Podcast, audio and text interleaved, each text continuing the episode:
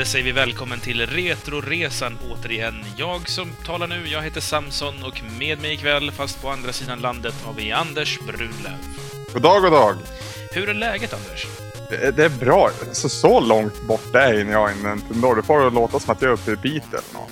Ja, men det är det att jag är så långt söderut man kan komma mer eller mindre, så det är ju, vad är det, 80 mil mellan oss eller sånt där. Jag är, jag är hyfsat centrerad i landet Sverige medan du har liksom hamnat där nere i... I skiten. Vid, vid stortån. eller hälen kanske. Ja, något sånt. Alltså problemet är väl som så att det är ett jävligt avlångt land vi lever i, så även om du bara är halvvägs upp så är du fortfarande jävligt långt bort från mig. I och för sig. Mm. Det tär min kropp och själ kanske. Ja, men detsamma. Fint att höra. Men du Anders, idag så har vi ju spelat spel och den här gången är det faktiskt bara ett spel. Ja. Eh, det känns lite som en semester, måste jag säga. Ja, faktiskt. Eh, vi fick ju storhetsvansinne sist och eh, rev av 11 spel i ett avsnitt. 12. 12 till och med. Blev det 12? Nej, 11. Förlåt. Ja. Jag ljuger. Sluta ljuga, Anders. Eh, hur som i alla fall, det blev ett jäkligt långt avsnitt med eh, en hel del kommentarer, så jag tänkte vi går direkt in på dem, Anders. Så Mm. varsågod.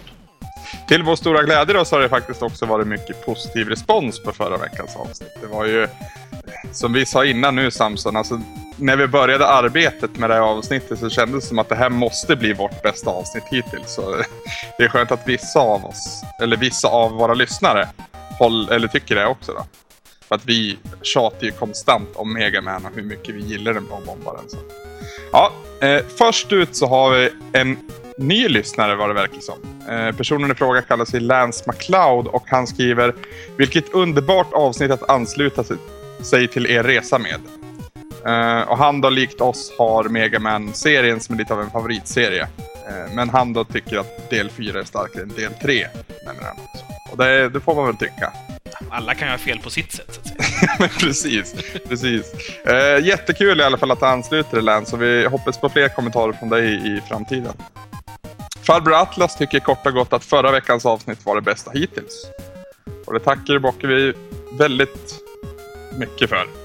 Vargavaka fortsätter med att konstatera att han inte kommenterat på ett tag, men han kände att efter förra veckans avsnitt så var det återigen dags att ge oss lite beröm. Han skriver att vi gör ett toppenjobb med Retoresan och tycker att vi blir starkare och starkare för varje avsnitt. I en senare kommentar så håller han faktiskt också med farbror Atlas om att det var vårt bästa avsnitt hittills. Aloysius då, han har lämnat en mycket insiktsfull kommentar och det rör då svårighetsgraden i Mega Man 9. Kanske tio också för den delen. Han skriver i alla fall det här blir väldigt långt, så var beredd på det. Eh, nostalgi är en längtan tillbaka till en plats där man aldrig varit, sägs det. Jo, Det är därför nostalgiindustrins ivrigaste konsumenter och oftast är de som inte riktigt var med när det begav sig på riktigt. Mega Man 9 är inte så mycket en bild av hur det hade kunnat se ut 1990 som en bild av hur människor idag ser på 1990. Och det är därför svårighetsgraden är helt annorlunda, vilket gör det till en helt annan spelupplevelse än de gamla spelen. Är det något unga vet idag eh, så är det att spelen förut var svårare. De får hela tiden höra det. Därför förväntade sig ett toksvårt spel och det är precis vad de fick. De flesta lever antagligen i föreställningen att alla spel var lika svåra som Mega Man 9 för 20 år sedan. Megaman har aldrig handlat om att vara extremt snabb i reflexerna eller att lära sig banorna utan till ned till minsta pixel, utan mer att faktiskt ta det lite lugnt, spana in hur fienderna beter sig och ha is i magen. Eh, finns mycket poänger i det han säger tycker jag Samson. Jag tror du också var inne lite på samma spår va?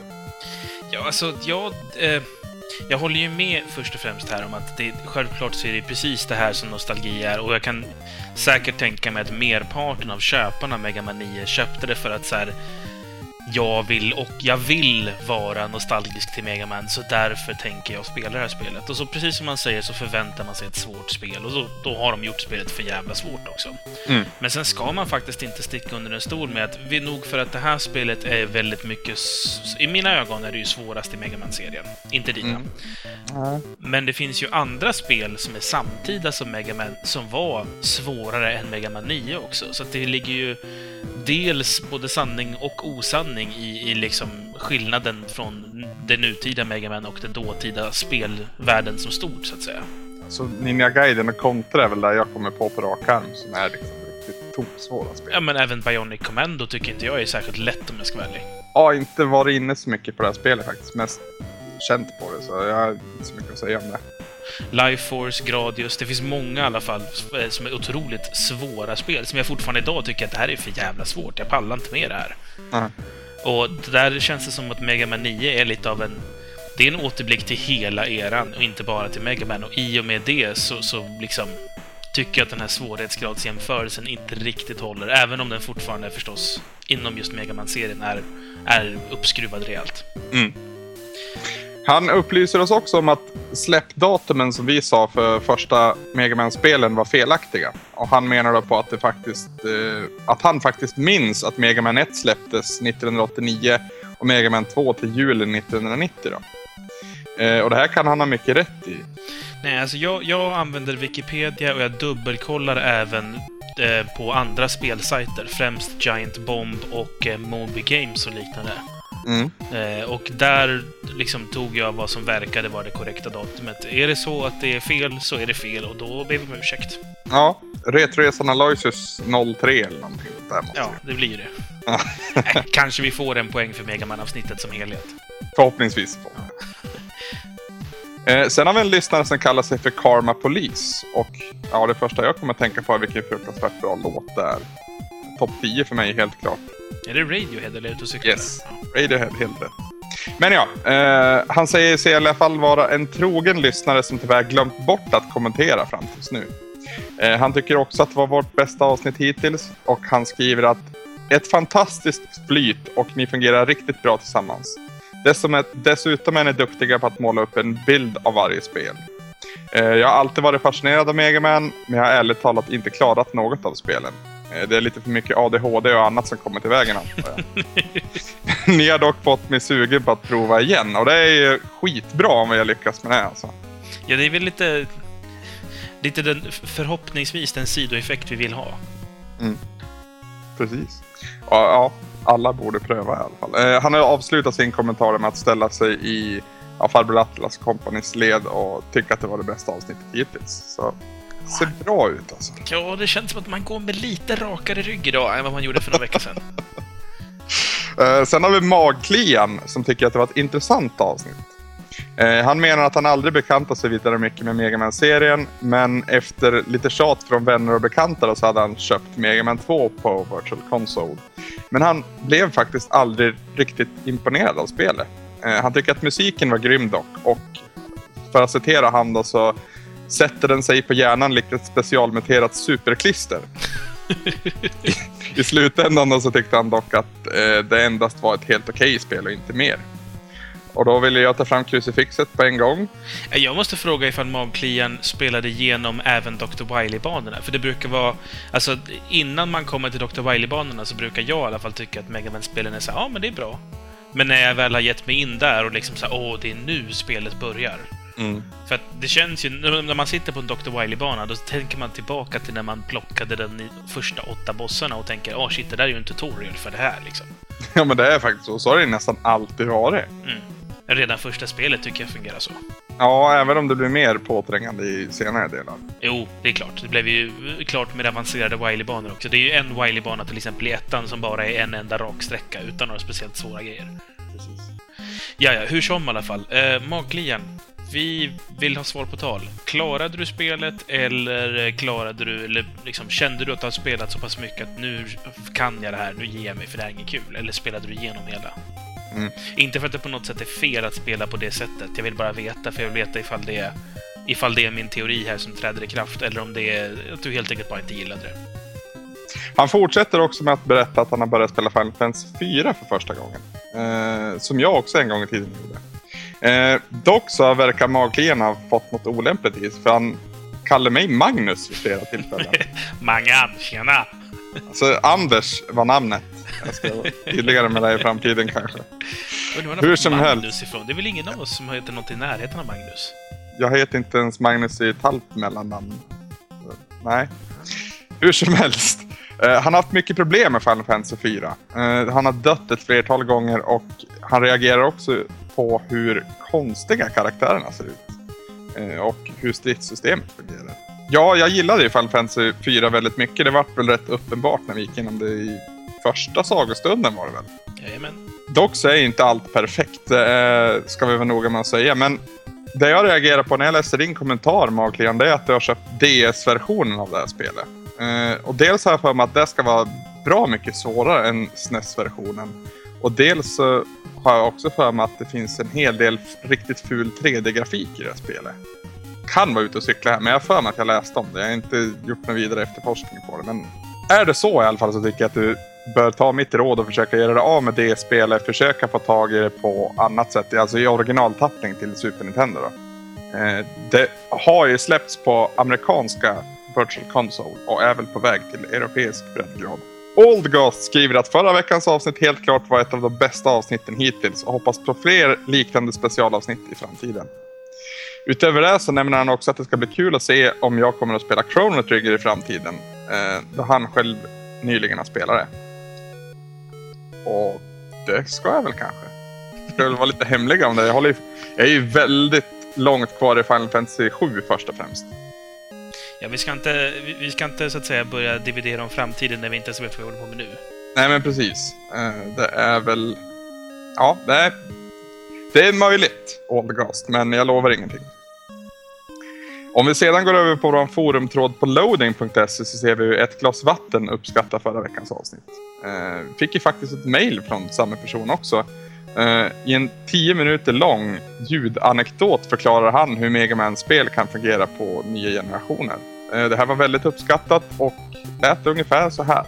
Hejsan Anders och Samson, det är Anton här, eller ni, ni känner mig som ett glas vatten från loadingforumet. Jag är 20 år gammal och har liksom ni växt upp med retro.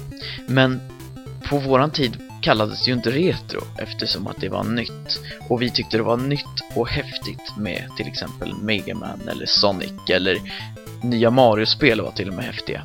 Även fast han bara var en tjock rörmocka. Men folk tror inte oss när vi påstår att det här är mer än bara gamla minnen.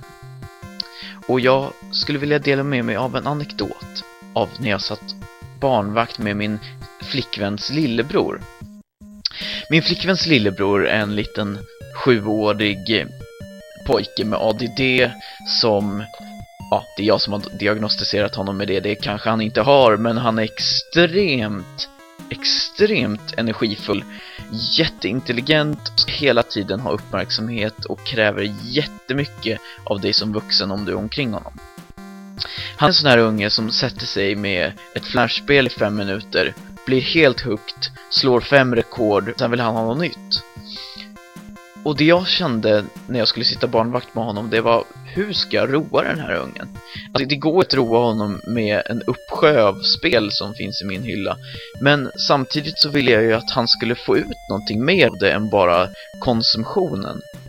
Och jag tänkte efter en stund utan att komma på någonting. Jag satte mig och spelade Mega Man 9 efter ett tag och funderade på vad han skulle tycka om. Han kommer att sätta sig bredvid mig i soffan. Han frågar lite snällt vad det är jag spelar och jag förklarar att det spelet heter Mega Man och att det är ett spel som har funnits ända sedan jag var liten och till och med sedan innan jag föddes. Han blir då väldigt fascinerad och tycker att det är väldigt coolt att spel har funnits så länge. Han trodde ju att eftersom att hans mamma och pappa inte spelar så är väl det någonting som kom förra året eller någonting. Jag nämnde att han är väldigt intelligent så jag förklarade för honom att, att det här är del 9 i serien och eh, att de har återgått till den här gamla grafiken som fanns då. Det tycker han är jättehäftigt, för han har ju aldrig sett något liknande förut. Han har ju spelat flashspel som är ritade som man springer runt som en ko och samlar mjölk eller någonting och de är ganska fult tecknade, lite Cartoon Network-stil på det. Det är väl ingen fel med det, men det är ju inte pixligt, så det har han aldrig testat förut. Så jag ge, räcker honom kontrollen och låter honom testa en bana han dör väldigt snabbt, kanske på andra eller tredje fienden och jag förklarar att spelen var mycket svårare på den tiden och att spelskaparna har gjort det så att det ska vara precis som på den tiden. Det här tycker han är väldigt kul ändå, men han lägger tillbaka kontrollen och bryr sig inte om att fråga om, om han får spela något mer utan han låter mig spela igenom en bana och sen kommer jag till bossen och han frågar storögt Är du, är du på bossen? Är, är, är det här en boss? Och jag sa ja, det, det är en boss för tydligen inte så vanligt med bossar i spelen han spelar utan någonting som han har hört av kompisar finns, att det finns i några Lego Batman-spel och finns lite här och var. Och bossar är ju såklart jättehäftiga, precis som de alltid har varit. Det är Splash Woman jag möter och jag klarar henne. Och David, som han heter, tittar mig i ögonen och frågar Vad, vad, vad, var det, fick du, fick du hennes vapen? Han såg animationen på bilden och jag svarar ja, det, det var, det var det jag fick. Och han frågar då med ännu större ögon att kan du använda det vapnet? Och jag svarar snällt ja, det kan man göra. Du kan få testa om du vill. Och nästa bana får han testa vapnet på och han tycker det är jättehäftigt att han får använda bossens vapen. Det här är ju någonting han aldrig liksom hade kunnat drömma om att man får vara lika kraftfull som en boss är. Varje gång jag träffar min tjejs föräldrar numera så brukar David tjata om att han vill komma hem till oss och sova över och spela Megaman, ja, vilket Megaman-spel som helst egentligen. Och han har berättat för sina kompisar om spelet och vad häftigt eh, det är och allt man kan göra på det och jag måste faktiskt i ärlighetens namn säga att jag har inte försökt få honom att tycka om det här utan det kommer helt, helt ifrån honom. Han bara tyckte att det är så häftigt och det finns en otrolig makt på något sätt i, i, i mediumet som är Megaman. Det är, det är väldigt, väldigt inspirerande. Och som ni kanske förstod då så var det här ni hörde lite redigerat från oss, från våran sida för att kunna passa in i programmet. Men som sagt, väldigt uppskattat och tack som fan Anton. Lefyrius har också lämnat en kommentar på loadingforumet där han konstaterar att våran hemsida låg nere där ett tag. Och det märkte jag också av Samson. Det var väl, det var väl vårt webbhotell som inte ville samarbeta riktigt. Japp, det var vårt webbhotell. Mycket riktigt, ja. De har haft eh, lite driftstörningar här. Det har också varit problem med att skriva kommentarer under en period. Eh, ingenting som jag har ändrat eller rört på, utan det, det har de tagit hand om helt och hållet. Det ska dock vara löst nu. Till en början var den jäkligt seg bara sidan och sen försvann den helt. Mm. det, ja. Eh, Lefyris lämnar också lite kommentarer rörande veckans spel i alla fall. Eh, och det ska vi väl snart gå in på. Men han har också en liten tanke om nästkommande spel som vi har utannonserat på våran Twitter.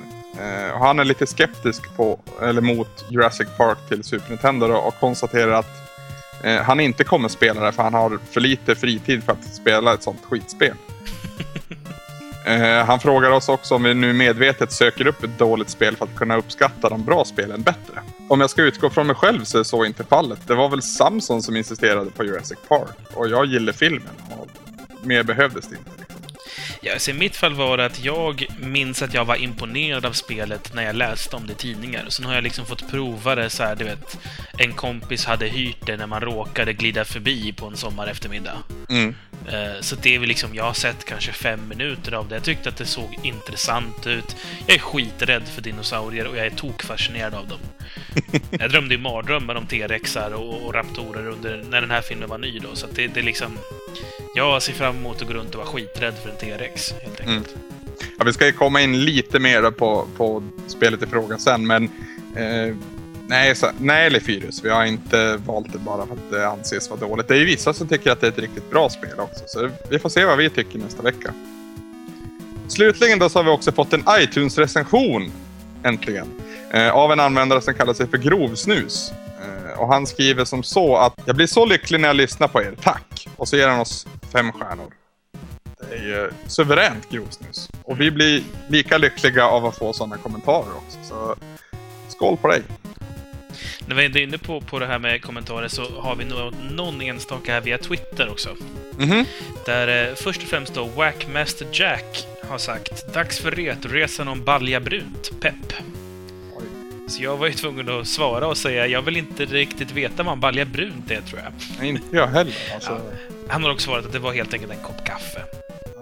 Ja, det kan ju misstas. Helt klart. Ja, eh, Nidde i Gbg skrev att han sitter och lyssnar på Megaman-avsnittet och kommer på frågan Är X till X6 retro, då de är SNES, PC och PS1? Ja, PS1 är väl retro, men det är väl på gränsen. Alltså jag skulle säga att fram till X6 då, som till PS1, så skulle jag säga att det, det gills som retro. För det alltihopa ingår ju i den liksom årsperioden vi har haft spel inom tidigare. Så Mm. he helt klart tycker jag det kan gå som retro. Däremot nyare, tveksam. Mm, mm. Testcentralen eh, skriver att han lyssnade på Retoresan om Megaman-avsnittet 1-10 och han tyckte att det var grymt. Vad bra. Eh, sist av allt så ska vi faktiskt hjälpa en gamer i nöd här. Eh, det är användaren Bjornface som tycker att vi kan hjälpa honom lite. Han är nämligen på jakt efter Su- Super Monkey Ball Deluxe till GameCube.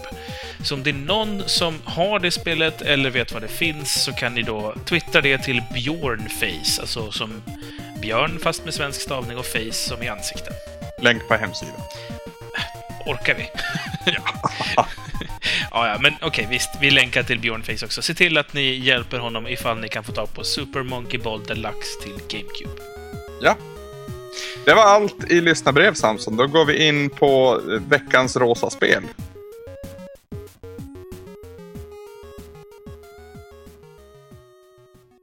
Who's Kirby?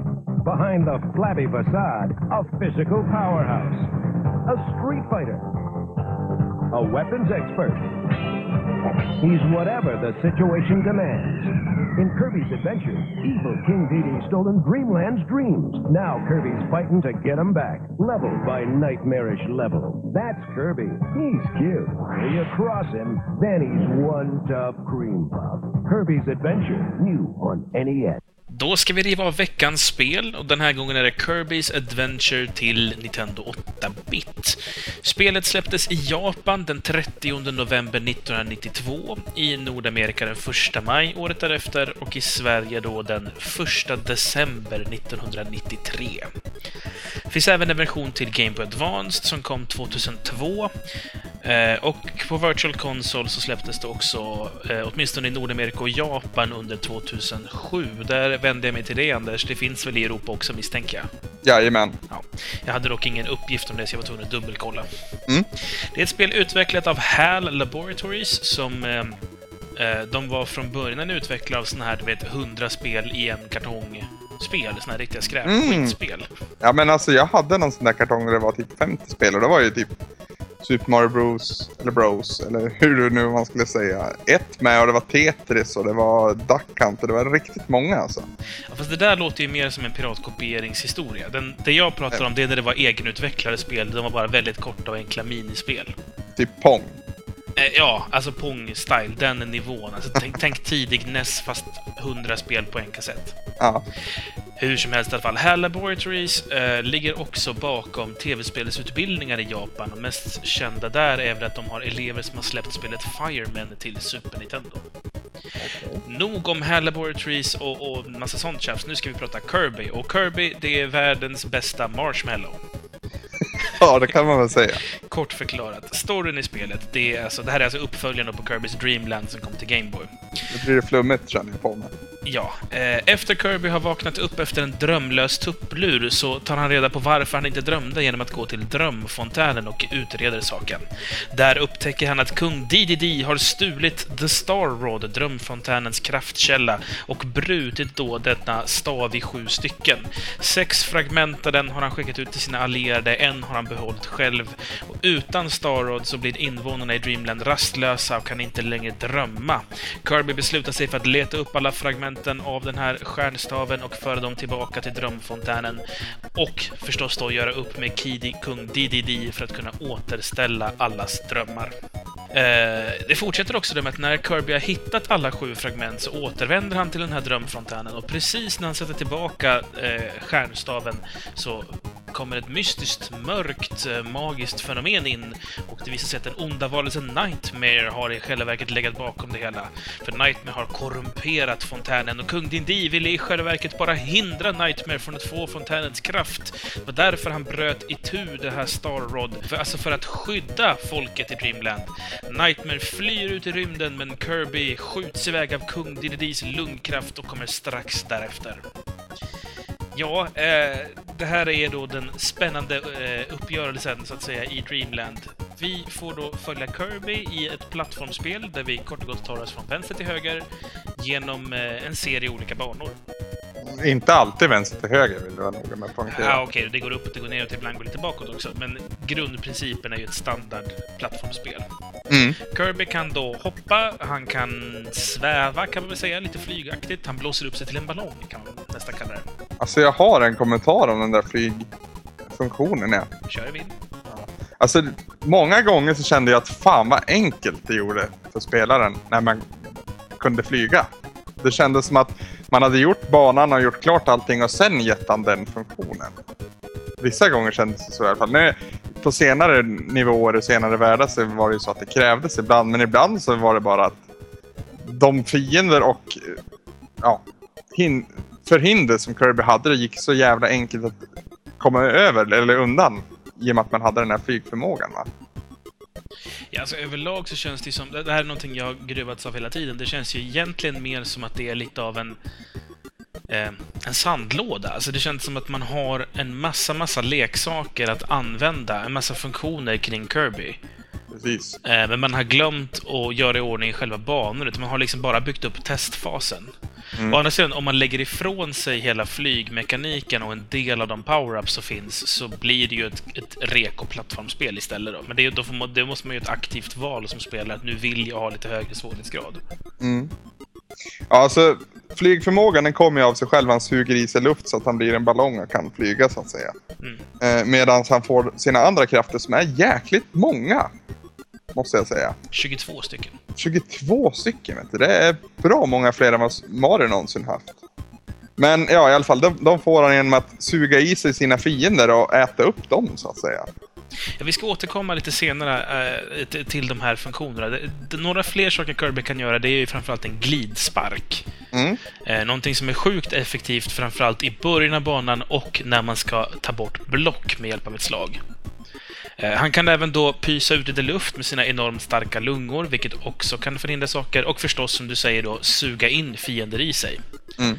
Eh, där kan man ju välja om man antingen vill spotta ut fienden, som då blir en slags projektilattack, eller om man vill svälja fienden och då ärva fiendens eh, förmåga, helt enkelt. Mm. De här förmågorna var ju 22 till antalet, som jag nämnde, och det är ju en hel jävla del. Eh, har du några som du har liksom premierat under spelets gång här? Vad innebär premierat då? Ja, men som du har tyckt att den här, den, liksom, när du får en viss och säger nej men jag, jag väljer att behålla den här, jag skiter i den där som jag kan Mm. plocka upp här. Ja, alltså det finns ju framförallt två skulle jag säga. Sen var det ju vissa andra som man tog bara för att de var så cool. Men svärdet tyckte jag var stengrymt, för det första. För att, eh, ja, jag vet inte. Det var någonting i mig som fick mig att gilla Kirby med svärd. Och sen även den här eh, lasen som man får.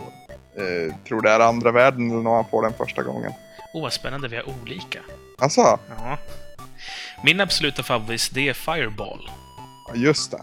För att den är så sjukt jävla effektiv. Plus att man blir en levande Hadouken. Vem vill inte vara det, liksom? Ja, just det. Det finns, det finns Fire och så finns det Fireball. Ja, Fire, då bara Det jag, hade problem med, det jag hade problem med Fireball det var för att det var alltid ett förutbestämt eh, sträcka hur långt han skulle flygas med Fireball. Och ibland så satte det en riktigt pottan. Ja, fast även så fort du har gjort det så kan du ju faktiskt använda samma funktion på nytt. Så du kan ju hålla dig själv i luften hela tiden. Alltså jucka dig fram. va? Ja, i princip. Du Ja, det, det, det märkte jag aldrig av. Mm, på, det så, ser man. ja, på så sätt kan du förlänga Fireballen längs med hela banan. Mm. Eh, ja, eh, det är väl så att säga gameplay-mekanikerna som finns. Men sen ska man också tillägga att eh, man springer ju runt här då på... Eh, är det sex eller sju banor, allt som allt? Världar, liksom. Sju världar är det. Sju världar. Men det är väl sex vanliga världar och så en sista värld så att säga. Så kanske det är. Tro. Eh, inuti de olika världarna då så finns det ett gäng olika dörrar. Eh, som då är liksom då i de olika nivåerna. Och när man klarar den första dörren så får man en liten flagga och när man sticker ner i marken då öppnar sig eh, dörrvärlden upp så att säga fram till nästa port. Och så finns det även då gömda, eh, vad ska man kalla dem, knappar mer eller mindre, som man kan hoppa på. Mm. Som öppnar upp speciella världar då, framförallt då minispel, eh, eller de här museumen då, där man kan gå in och hitta krafter, alltså då fiender som man kan äta för att få en viss kraft. Kan vara rätt bra att ha typ såhär, nu ska jag in på den här världen, där kommer jag behöva en, den här kraften, så då går jag till museet och hämtar den. Precis. Jag gillar de här bonusbanorna alltså. Eh, någon av dem som du tyckte var bäst? Alltså vi har ju, vilka det vi har? Vi har Gripklon, där Ja, man... det är väl den första det. eh, sen har vi ju Duellen, Ja, duellen var riktigt kul. spännande tycker jag. Det var, inte Ja. helt, det var inte helt soloklart exakt hur det skulle funka i början. Nej, och sen var det jäkligt svårt i alla fall sista gubben minns jag. Uh, lära ha en jäkla timing. Jag lärde mig dock att räkna efter ett tag. Mm. Hur långt det var till. För det var alltid samma längd så att säga. Till, till han drog din motståndare. Mm. Och där man, där man får det man får som bonus då när man har klarat valfritt bonusspel, det är ju extra liv. Och det är inte några extra liv man får i det här spelet. Hur många hade du när du var klar med spelet Samson? Beror på vilket varv du frågar mig på. Ja, men första varvet då, i och med att jag bara spelar ett varv. Första varvet hade jag väl ja, 50, kanske? Ja, extra där liv. någonstans. 42 har jag för mig. Där någonstans. Det är ju sinnessjukt vad liv.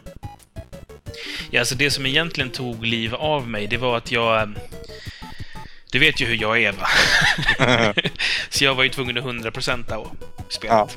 Och det, det kostar ju några liv när man ska prova alla ställen och, och så vidare. Någonting som jag däremot tyckte var väldigt skönt. Det är ju den här funktionen att Kirby kan börja flyga. Så när man ska testa ifall det finns, så att säga, en, man hoppar ner i en avgrund för att se om det kanske finns någonting där nere. Så kan man sista sekunden rädda sig med det här blåsa upp sig själv till en ballongknepet så att man slipper offra ett liv bara för att undersöka en avgrund. Ja. ja, jag var inte lika utforskande som dig. Det var många gånger jag försökte utforska faktiskt, men hamnade på rätt spår istället. Och tog vidare i banan. Det var framförallt eh, andra delen av spelet, så att säga, eller andra halvan. Ja, vi har pratat ganska så mycket om gameplay här, men jag tänkte vi kanske skulle prata lite presentation. Mm, mm.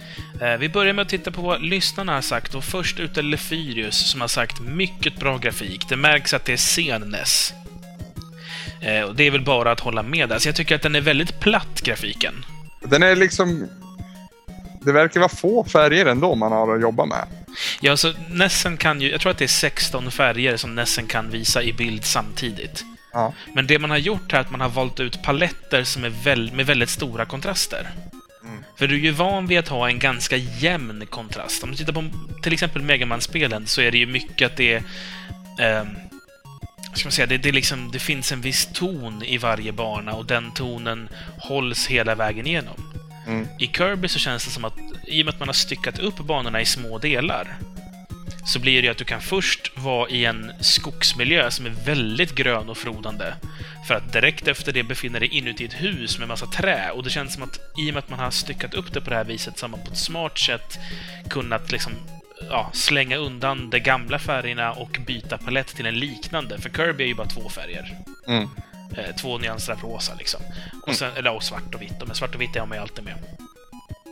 Eh, så det känns som att man har på ett väldigt smart sätt gjort eh, en stil som är liksom, visserligen är som, som jag sa, väldigt, väldigt platt, men den känns väldigt sprakande färgmässigt. Väldigt sprakande för att vara NES.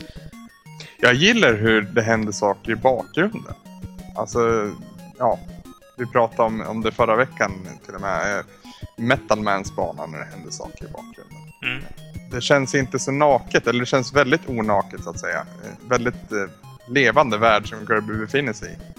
Med vissa undantag givetvis, men eh, framförallt i början tycker jag att bakgrunderna fungerar bra. och Det känns väldigt, väldigt avancerat NES. Ja, men bara som en sån sak att man kan utnyttja parallax-scrollning på den här maskinen. Det visste inte ens jag. Jag visste knappt om att det gick. Nej, jag har aldrig sett det tidigare på ett NES-spel faktiskt. Inte så här på rak arm i alla fall.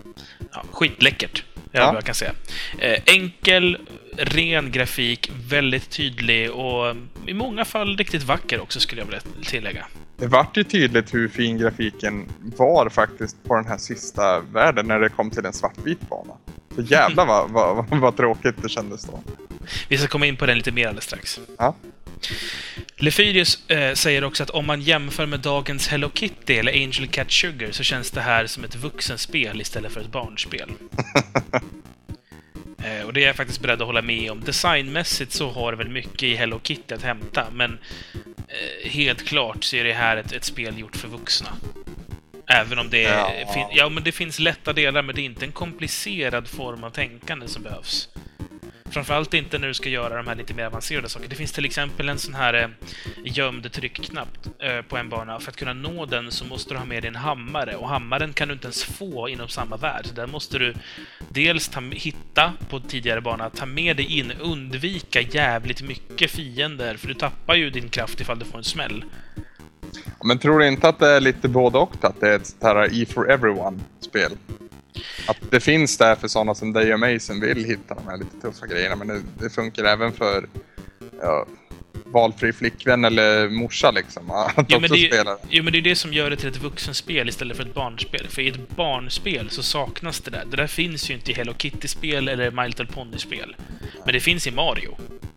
Mario skulle inte jag säga är ett barnspel, även om barn kan uppskatta och spela det. Alltså det, det jag tänkte på när du sa vuxenspel, det var ju liksom kontra. Ja, ja men, nej, men det, det är hardcore-spel, det är en annan sak. Ja, okej. Då får man ta i åt andra hållet. Mm. Eh, ja, eh, ljudmässigt, v- hur tycker du där? Ja, alltså själva ljuden kommer väl ut på ett okej sätt. Det låter ju bra, men sen tycker jag inte att de flesta styckena känns rätt konstiga. Eller inte konstiga, de känns jävligt eh, osammanhängande på något vis. Mhm. Det är mest som att det är ljud. Jag tycker, jag tycker inte att jag hittar någon typ av melodi och de melodier som finns de är väldigt, väldigt enformiga. Alltså de melodier man fastnar för, tycker jag, det är de som påminner om Mario-melodier. Ja, jo. För att vara brutalt ärlig. För det är väldigt så glatt och poppigt och väldigt sådär bluegrass-japanskt. Precis som Mario-musiken. Och det finns ju många, alltså ta det här du vet, eh, när man har klarat en bana så får man göra det här hoppet för att kunna nå upp till nivå nummer ett för att få extra liv. Ja. Den låten som spelas där i bakgrunden är ju sjukt lik den låten som är precis när man ska... Eller precis när man har klarat en av eh, Bowsers barn i Mario 3. Precis. Så det är mycket det som... faller från himlen där. Exakt, det är den. Den. Jag kan inte härma den för den är så svår. Det, det känns ju som att man liksom överansträngt sig för att liksom göra det jättegulligt och jättesött och så. Alltså jag får ju mest tandvärk i öronen. jag klagar faktiskt inte lika mycket som dig. Jag brukar vara hårdare än dig när det gäller musiken.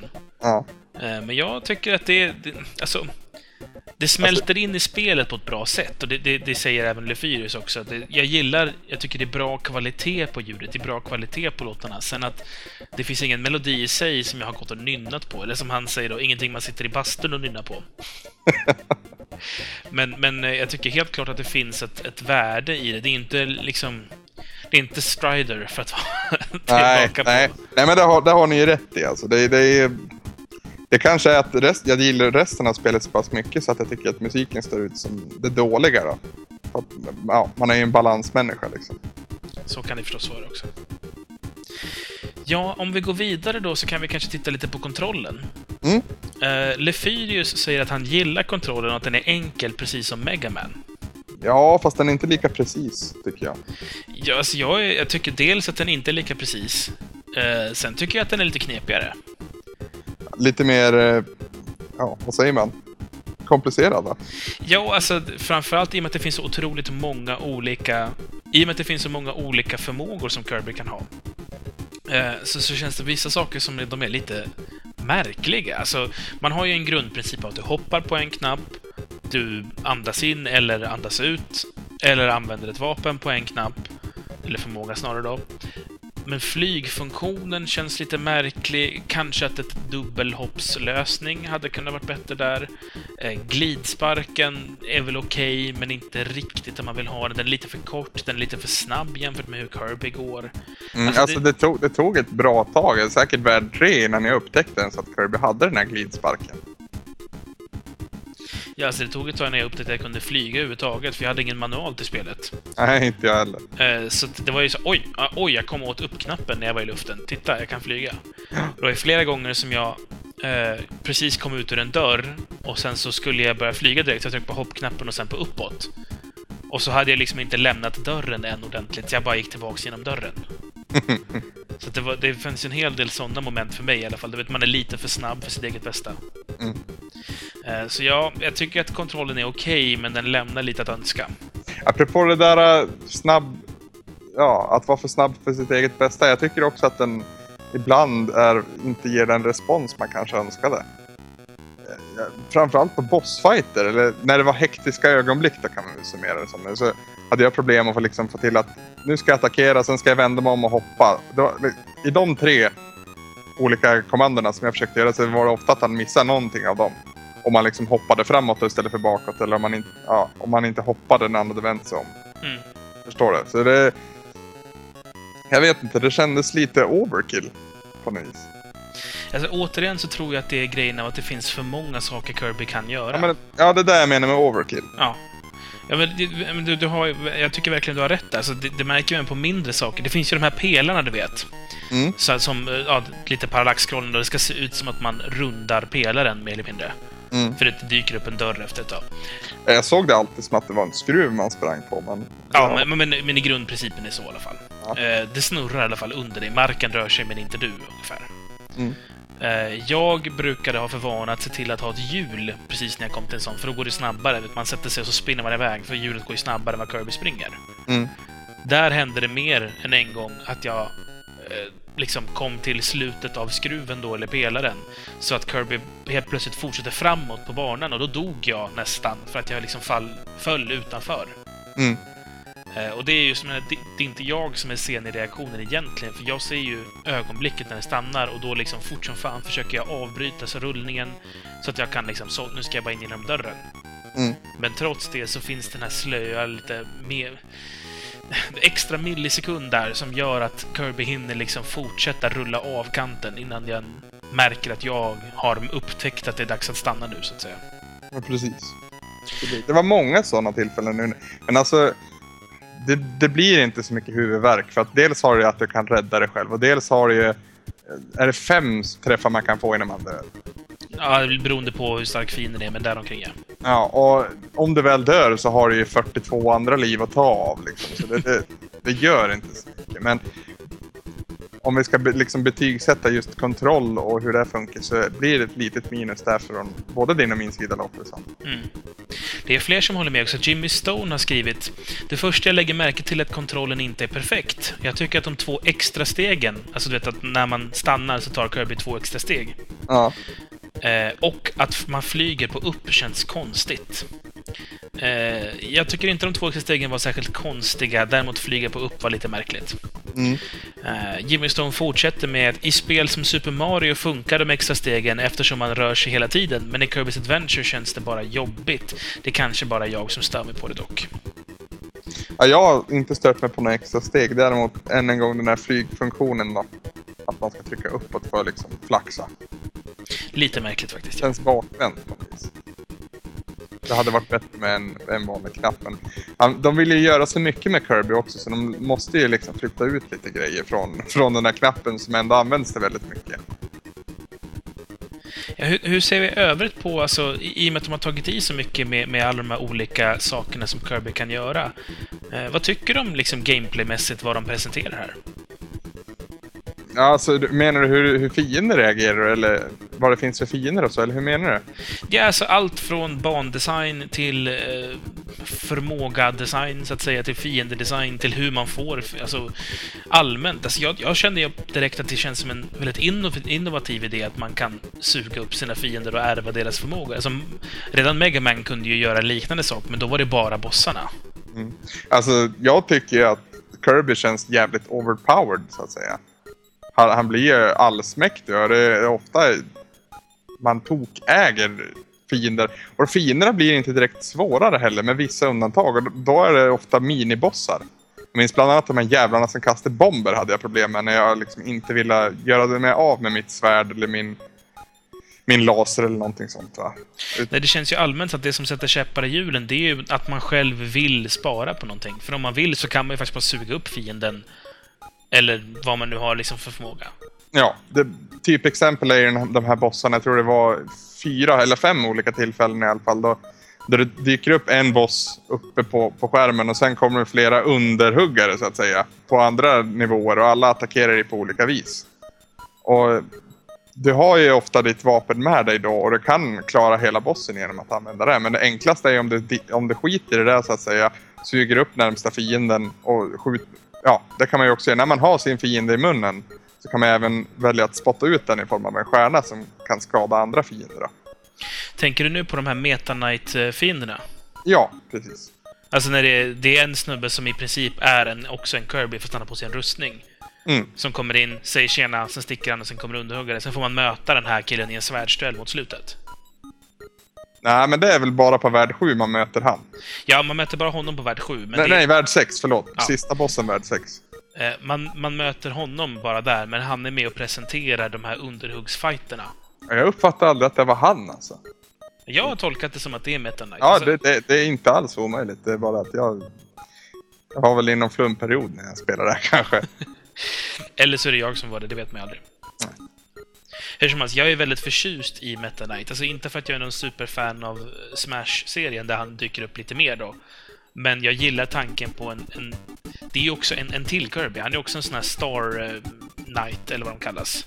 Mm. Fast han är svart och han bär rustning och cool mantel och har alltid sitt svärd med sig. Alltså han är ju Kirby fast utan alla mjuka saker. Utan det är Kirby som, som badass. Precis. Det, det var absolut min eh, favoritboss också, vill jag tillägga. Fighten mot han när man var tvingad att använda svärd dels och så var det liksom, det var en, det var en showdown. Ja, verkligen. Alltså, jag, jag jämför liksom förhållandet mellan de här två som lite mellan Protoman och Megaman. Ja, lite så. Du vet, alltså det, det finns... Det känns så här. Inte alltså, inte Samus Aran och hennes eh, motsvarighet i Metroid Prime-serien. Nej, inte riktigt, för där känns det som att i Metroid Prime-serien så finns det en god och det finns en ond. Mm. Eh, Meta Knight är ju i själva verket inte en ond människa, eller ond Star Warrior eller Star Knight. Utan det, han försöker ju stoppa Kirby från att ge tillbaka Star Rod till Nightmare, egentligen. Mm, det. Så han är ju på sätt och vis en good guy och det kommer ju också fram senare i serien och även då i, i Smash-serien. Men eh, det jag gillar med honom, det är att eh, det känns som att han är en snubbe som har... Han vill samma sak som Kirby, men han gillar inte personen Kirby. Han tål, han tål inte sin eh, ja, pretentiösa rosa, vad blir det då? Kusin eller någonting sånt. Ja, alltså det är lite så. Det är lite som att man har så här, du vet, en kille som är den som jobbar stenhårt och tokseriös och så har man en som är så här mjuk och puffig och spelar hacky sack och är så här åh, kärlek, alla älskar varandra. Och han, man ser den här arbetande jäveln bara, fy fan jävla hora, jag har jobbat hela mitt liv för det här. Lite typ så. Ja, Eh, så för mig finns det en väldigt, väldigt stor kärlek för Meta Knight. Jag tycker att så här, ibland vill jag nästan att Meta Knight ska vinna bara för att jag gillar också det lite mer badasset än det här mjuka fluffiga. Även om du vet att jag gillar rosa och jag gillar söta saker. Ja. Grejen söta saker som är lite badass är ännu sötare för mig. Så då blir ju Meta Knight vinnaren i slutändan. Alltså jag har ju svårt att känna sympati för Kirby alltså. Alltså, Ja, jag, vet inte, jag har lite svårt för han som karaktär överhuvudtaget. Även fast han är tjock och rosa. Jag, är inte lika mycket kärlek till, till rosa som du va? Det har väl par rosa hörlurar också om jag inte minns helt fel. ja, de har gått sönder nu. Det är jättehemskt.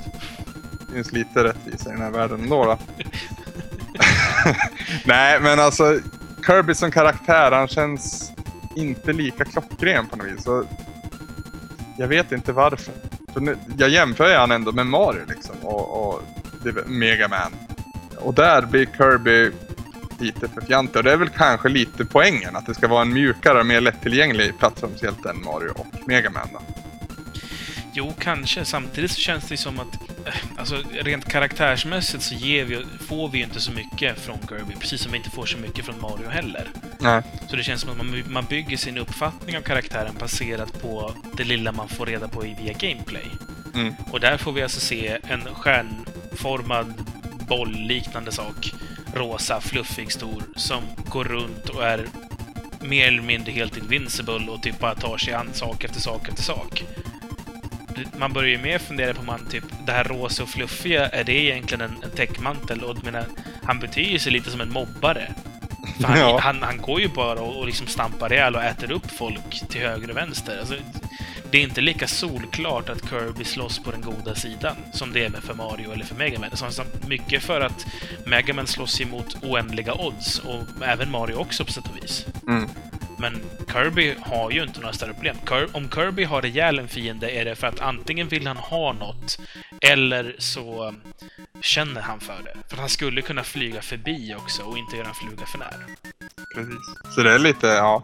Men om man, om man säger så här, om man sätter de tre, Mega Man, Mario och Kirby i en ring så är det ju det är inte Kirby som går vinnande ur den striden. Nej, men vi vet ju allihopa vem som vinner där. Ja, precis. Ja, Vi eh, hänvisar till förra veckans avsnitt. Precis. ja, vi har ju gått in lite grann på det här med utmaning och vi har väl allihopa liksom kommit ganska överens om att det är ett ganska enkelt spel. Med vissa undantag. Ja. Uh, Meta Knight Fighten är ju inte lika enkel. Jag tycker inte att den var mördande svår. Men eh, det, det gav lite utmaning. Framförallt om du som jag gick in i rummet med, med ja, ouppfylld hälsomätare. Jag vet, jag hade bara tre pluttar kvar. Och då, då var det lite så här shit, shit, shit. Men eh, det var ju också en sån här fight där man kunde liksom spendera en stund att liksom observera och iaktta hans rörelser. Och se när det är tänkt att jag ska attackera. Och det gillar jag skarpt. Jag var inte så jätteförtjust i att rörelsemönstren var förbestämda. Nej, nej det, var, det, det, har, det har gjorts bättre. Ja, alltså alla bossar var ju så. Det var ju maskiner man slogs mot. De reagerade ju inte mycket på vad jag gjorde egentligen. Nej. Ja, det, var, det var en boss tror jag som, om du stod nära han så sög han i, han käkade ju upp dig också. Och spottade ut och så förlorar man lite hälsa. Jo, jo. Det, det så- gjorde han bara när du stod nära. Men det är ju också det enda undantaget. Det var ingen som liksom sprang på ett annat sätt eller attackerade på ett annat sätt beroende på var jag befann mig på skärmen. Förutom att stå där nära honom liksom. Jämför det med hur en typisk Mega Man-boss fungerar. Gud vad vi refererar till Mega Man med allting. Mega Man är stilmallen för allting som är awesome. Eller allting för som är Retroresan kanske. Ja, eh, ska vi lova varandra att vi slutar referera till Mega Man kanske? Det får vara sista gången nu. Någon, en, någon enstaka gång, men max en Mega Man-referens per avsnitt från och med nu. Ja, ehm, väldigt enkelt är väl summan, så att säga. Och det håller ju även både Lefyrius och Jimmy Stone med. Jag vill dock tillägga att om man 100% spelet Mhm. så får man ju ett andra varv också som heter Extra Mode. Mm, Då är det lite knivare. Det är inte mycket knivare, men lite i alla fall. okej. Eh, Så det, det kan vara väl värt för de som känner att det är kul, men jag vill ha det lite tuffare. Mm. Ja, eh, som slutsats så säger Jimmy Stone att eh, spelet är bra, men det saknar det där lilla extra. Och han tycker också att det är för lätt. Sen blev jag väldigt chockad, för Jimmy Stone avslutar med att säga att grafiken är medioker och ljudet är rätt kast. Mm. Tycker inte att ljudet, eller framförallt inte grafiken, så på något sätt skulle vara medioker. Här känns det som att det är designbesluten som Jimmy Stone inte ogillar, för rent tekniskt tycker jag att det är ett hög klass. Ja, eller så jämför han med senare generationers tv-spel. För det är mycket liksom som man aldrig sett på, på NES. Som man har se, för, alltså funktioner pratar jag om nu. Som man senare får se väldigt mycket av i 16-bitars och 32-bitars eran. Ja, Parallax och Mode 7-liknande, Precis. 3D-liknande saker. Precis, precis. Eh, och det kan ju vara att det blir att han jämför med det här då. Eh, för alltså... Det bästa spelet i NES är ju Super Mario Bros 3. Eh, och jämför, jämför Kirby med, med det så är det väl Det är inte alls samma, eller lika bra spel, men det är ändå liksom... På den nivån det ligger nu på något vis i det här att du har flera olika världar och du har massvis med olika funktioner och... Ja. Jag drog referenser till Super Mario Bros 3 flera gånger. Ja, det känns ju uppenbarligen att HAL har ju tittat på Nintendo. Ja, helt klart. Uppenbarligen. Sen måste jag säga att vi, du var inne lite tidigare här på um, Gameboy-banan. Mm. Och om man, om man innan vi går in på det backar bandet och tänker efter på hur det ser ut i spelvärlden som stort, så en väldigt stor eh, del av eh, spelvärlden fick en chock när man i Metal Gear Solid 2 om du minns det spelet. Mot slutet, Ja, ja. mot slutet av spelet så blev det någon väldigt eh, metafysisk mindfuck från Hideo Kojimas sida med dig som spelare Mm. man liksom var, var väldigt medveten om att man var inuti ett spel. Karaktärerna i spelet presenterade sig själva som spel. Mm. På ett sätt som aldrig gjorts förut och vi var liksom... Alla framför TVn tänkte "What- what the fuck, så här får man väl inte göra? Det här var ju som en skådespelare i en film vänder sig mot kameran och säger By the way, det här är en kuliss. Ja. Kirby gör ju det här. Alltså, Gameboy-banan kan ju inte tolkas som någonting annat än att Kirby visar att han är medveten om att och kolla på den här tillbakablicken till mitt tidigare spel. För det är ju... Ja, eller så är det bara att det är en svartvit bana. Fast det är inte bara en svartvit bana. Om du har spelat Dreamland så känner du igen bandelarna du spelar. Mm. Eh, och man märker ju också musiken blir helt plötsligt mer mer Gameboy-liknande. Man har liksom ändrat om så att det ska låta mer som en gammal Gameboy. Grafiken blir svartvit förutom Kirby som är rosa. Så att man inte ska tro att det är något fel, antagligen. eh, och allmänt så liksom spelar man Gameboy-spelet och det blir även vissa skillnader spelmekaniskt med hur högt han kan hoppa och så vidare. Mm. Eh, och om jag inte missminner mig så kan han inte heller flyga på den banan. Eller jo, det kanske han kan. Jo, jag tror det. Någonting i alla fall. Han kunde ju inte äta upp sina fiender i Gameboy-spelet. Det kan stämma. Mm, så kanske det det är det som saknas. Hur som helst i alla fall, den här banan är ju ett sätt för Kirby att mindfucka oss, fast med mycket mindre medel än vad Kojima har flera decennier senare. Mm. Så eh, jag vill faktiskt lyfta fram... Flera, flera decennier. Ett decennium räcker väl? Ja, men vad fan, det, det, det är, i spelvärlden är ju som hundår, vet du. Ja, just det. Okej. Eh, hur som i alla fall, jag tycker att det är skitcoolt att HAL Laboratories faktiskt använder sig av den här bryta fjärde väggen-tekniken som ju Kojima gjorde så himla stor med Metal Gear. Ja, alltså, hela värld 7 tycker jag var ball. För det är ett annat parti. Dels så har det det här ja. Och sen så är det ju en bana där du går igenom delar från varje värld som du tidigare besökt. Mm. Och sen är det en bana där du möter bossar, eller minibossar är det väl? Man tar sig upp för tornet. Precis. Jävligt coolt. Jag älskar ju sånt. Och det, det har man kikat lite på Megaman istället tycker jag. Det här summeringsbehovet eh, som finns. Capcom. Ja, ja, detta har hänt. Ja, men precis. Och the final showdown-feelingen. Eh, vad tycker du om slutbossen som vi tog upp? förresten? Lite för lätt. Alltså, jag tycker inte det. Men det, det kan jag göra med att jag inte riktigt fattar hur jag skulle spöa. Okej, ja, men jag tyckte han var ganska så enkel.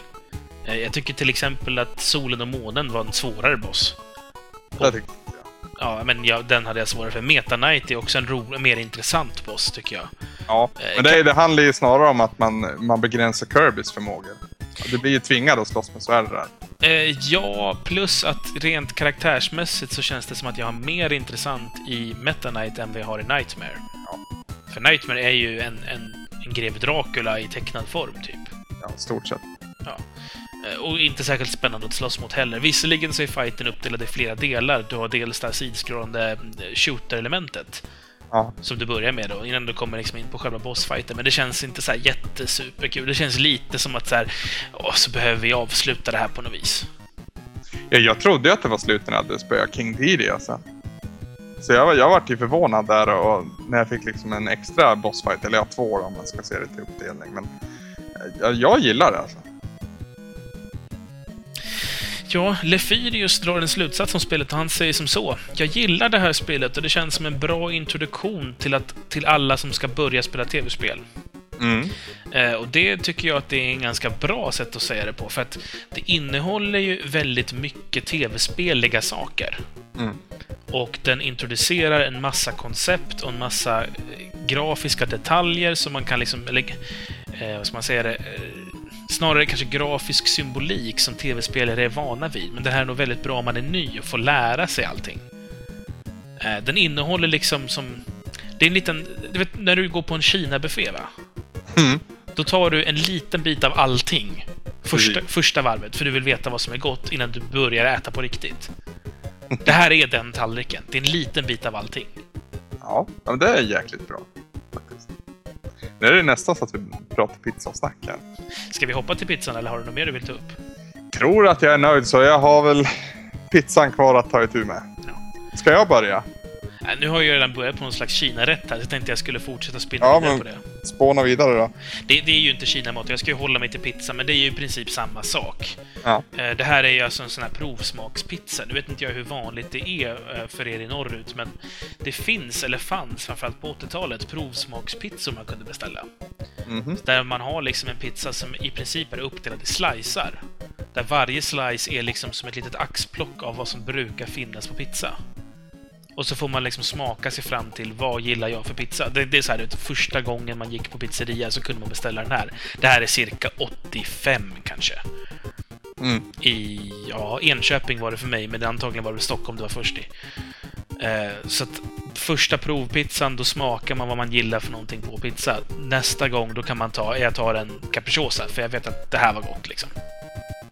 Så att det här är en sån provsmakspizza. Nu är den här lite väl enkel, så jag skulle säga att det är en ganska tunn deg. Det är inte mycket flott på, utan den här går ner ganska så lätt utan att man får den här lite oh, det här är inte bra för mina blodvener-känslan som man ofta får när man äter en riktigt fet pizza. Mm. Och det kan väl också vara att du kanske inte dricker läsk till den här, utan du kanske dricker ett glas vatten där. Eh, och, och du äter rikligt med pizzasallad också, så att du liksom inte är så här superduper jättehungrig, utan det är en pizza som glider ner och du känner dig mätt och nöjd. Men eh, nästa gång du går och köper pizza så kommer du ta och liksom specialisera dig mer för att kunna få en riktigt rejäl pizza, en uppnjutelse. Alltså för mig är det helt annorlunda faktiskt. Eh, först och främst är det en, en pizza från en lokal pizzeria som heter Picasso. Eh, och de gör väl helt okej pizza. De är inte bäst men man, man blir nöjd efter att ha käkat den där. Och det är en Hawaii återigen beställd på den här pizzerian i fråga.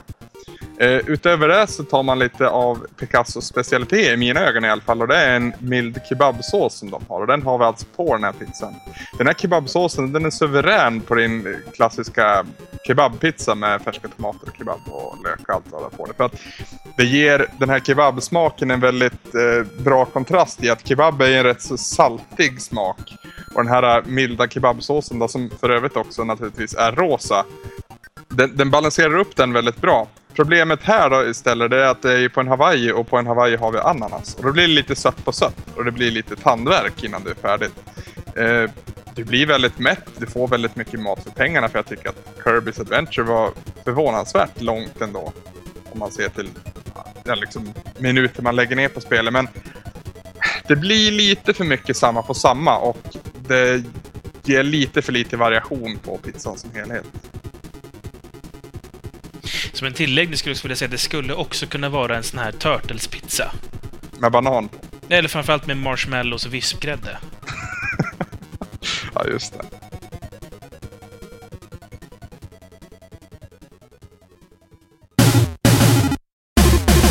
Men då Samson, då tar vi och lyssnar på lite musik och nu är det dags att bli lite kärleksfulla. Det passar ju bra när ämnet har varit rosa liksom. Eh, vi ska lyssna på en kille som heter Sam Hart som har skrivit en väldigt gulligt musikstycke som kallas Mario Kart Love Song. Och precis som det låter som så är det här alltså en kärleksberättelse från Mario Kart-universumet. En lika fyndig som vacker låt i mina öron. Och eh, den går så här. Du, du, du, du. You be my princess and I'll be your toad. I'll follow behind you on Rainbow Road. Protect you from red shells wherever we go, I promise. No one will touch us if we pick up a star. And if you spin out, you can ride in my car. When we slide together, we generate sparks in our wheels and our hearts. And the finish line is just around the bend. I'll pause this game so our love will never end. Let's go again. Ooh, la da da da da. Da da da. The blue shell is coming, so I'll go ahead. If you hang behind, it will hit me instead. But never look back, cause I'm down but not dead. I'll catch up to you. Don't worry about Bowser or decay. Just eat this glowing mushroom and they'll all fade away. And the finish line is just around the bend. I'll pause this game so our love will never end. Oh, the finish line is just around the bend. I'll pause this game so our love will never end. Let's go again to the mushroom cup and the flower cup and the star cup and the reverse cup.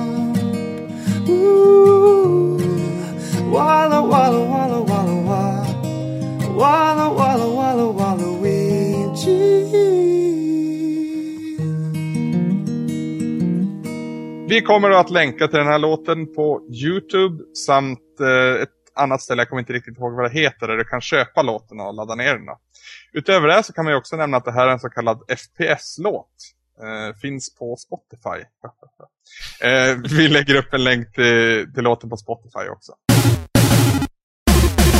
Då är det dags att öppna sagoboken igen. Och för nya lyssnare då, så kan jag berätta att jag spelar alltså Final Fantasy 7 för första gången.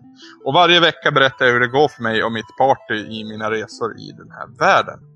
Senast vi hördes hade vi precis tagit oss till staden Norra Corell och som jag sa då så blir vi ganska illa bemötta. Det här visar sig nämligen vara Barretts gamla hemstad och tydligen så är det han som bär ansvar för att staden numera ligger i ruiner. Han är i alla fall duktig på att beskylla sig själv och eh, vi blir även bemötta av ett par nissar som faktiskt slår Barrett och ja, riktigt spyr galla över honom.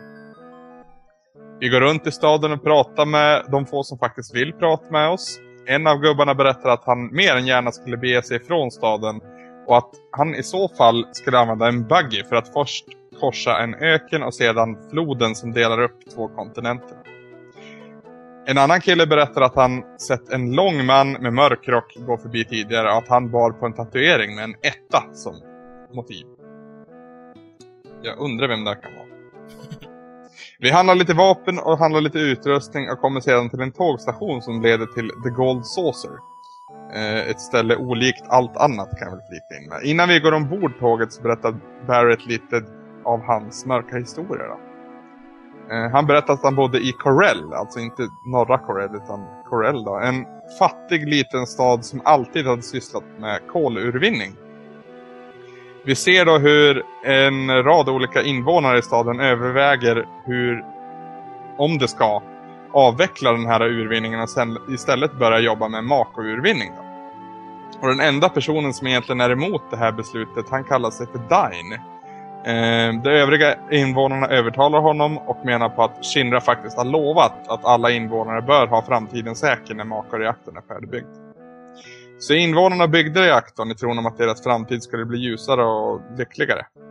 Eh, det här hade de dock väldigt fel i. Medan Barrett och Dine var bortresta en dag så anlände Shinra-trupper till staden och brände ner allt. Från byggnader och träd till människor och barn. Allt försvann i branden, berättar Barrett. Släktingar, familj, allt. Vi återkommer till nutiden och samtliga partmedlemmar som lyssnat befinner sig i en mindre chock.